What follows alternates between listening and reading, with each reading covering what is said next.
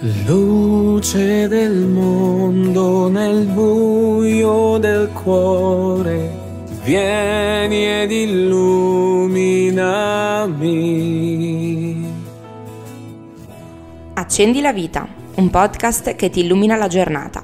Ciao, io sono Silvia e oggi condivido con voi un pensiero sulla parola di Dio, dalla prima lettera di San Paolo Apostolo ai Tessalonicesi. Voi siete divenuti imitatori nostri e del Signore, avendo ricevuto la parola in mezzo a molte sofferenze, con la gioia che dà lo Spirito Santo, tanto da diventare un esempio per tutti i credenti.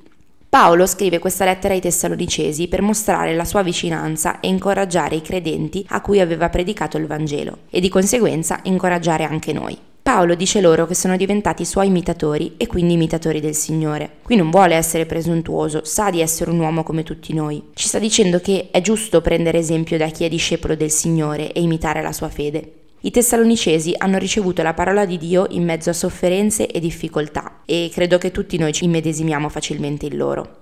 La nostra è una vita piena, siamo impegnati e cerchiamo di incastrare tutto in un Tetris perfetto, nel quale a volte Dio non trova più spazio e può non essere facile vivere la propria fede appieno. Io stessa ho vissuto tanti periodi di incertezza, periodi in cui avevo perso di vista il motivo che mi spingeva a voler stare in comunità e a portare avanti il mio percorso di fede a livello personale e da educatrice. A volte la vita prende il sopravvento, un impegno di qui, un impegno di là, e pian piano si finisce per non riuscire neanche a dedicare quell'ora alla domenica per andare a messa. In quei periodi è stato decisivo l'esempio che i miei coetanei e gli adulti da cui ero circondata mi potevano dare. Mi sono accorta di quanto avere un compagno di strada renda la salita un po' meno faticosa.